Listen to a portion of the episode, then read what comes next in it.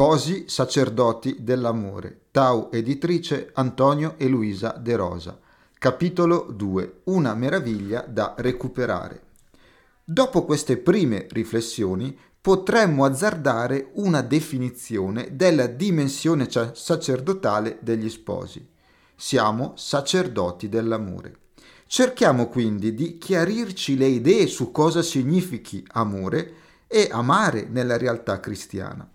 Sappiamo che questa parola è abusata e inflazionata e può acquisire significati molto soggettivi e diversi tra loro.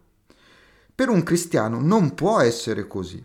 Abbiamo visto come il gesto più alto di amore di Gesù, gesto sacerdotale, sia stato il suo dono totale sulla croce.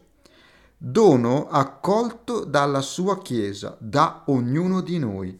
L'amore quindi è donarsi ed accogliersi reciproco di due persone che determina un'unione profonda, coinvolgente la totalità del loro essere, cioè cuore, anima, corpo, in modo diverso secondo la finalità del dono.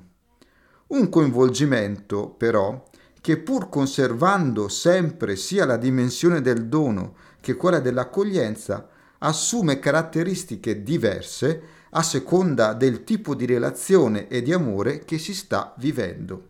Ovviamente un amore di amicizia è diverso da quello tra fidanzati, tra genitori e figli, tra sposi e così via.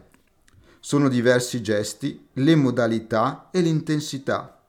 Questo è il significato oggettivo e naturale della parola amore tutte le diverse relazioni d'amore che possiamo intrecciare con altre persone mirano a rispondere al desiderio di socialità. Solo l'amore sponsale, nel quale inserisco anche la chiamata al sacerdozio e alla vita consacrata, risponde al desiderio di sessualità. La sessualità è un desiderio che richiede un'unione totale fedele, feconda e indissolubile, con una persona complementare e diversa da noi. Dio ci ha donato un libro dove ci insegna ad essere sacerdoti. Si fa maestro dell'amore sponsale. È il cantico dei cantici. Ecco perché questo libro della Bibbia sarà la base delle nostre riflessioni, una volta terminata questa introduzione dobbiamo farci provocare e interrogare dal testo. Noi siamo a livello di quanto descritto? Viviamo quel tipo di amore naturale, anche carnale ed erotico, che è la base dell'amore soprannaturale e della grazia del nostro sacramento? Non dobbiamo avere la presunzione di essere troppo spirituali. Spesso scappare nella spiritualità nella preghiera e nella trascendenza nasconde un'incapacità di farsi dono nel corpo. Non si può costruire una casa dal tetto. Bisogna partire dalle fondamenta e poi si potrà arrivare anche al tetto. Se l'amore naturale è il concetto che ho espresso sopra, cosa sarà l'amore dei figli di Dio? L'amore dei battezzati e dei consacrati nel matrimonio?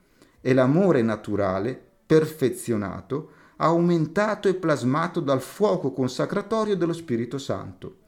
Se non abbiamo consolidato, compreso e vissuto l'amore naturale, non esiste la base per l'azione dello Spirito Santo nella nostra unione sponsale.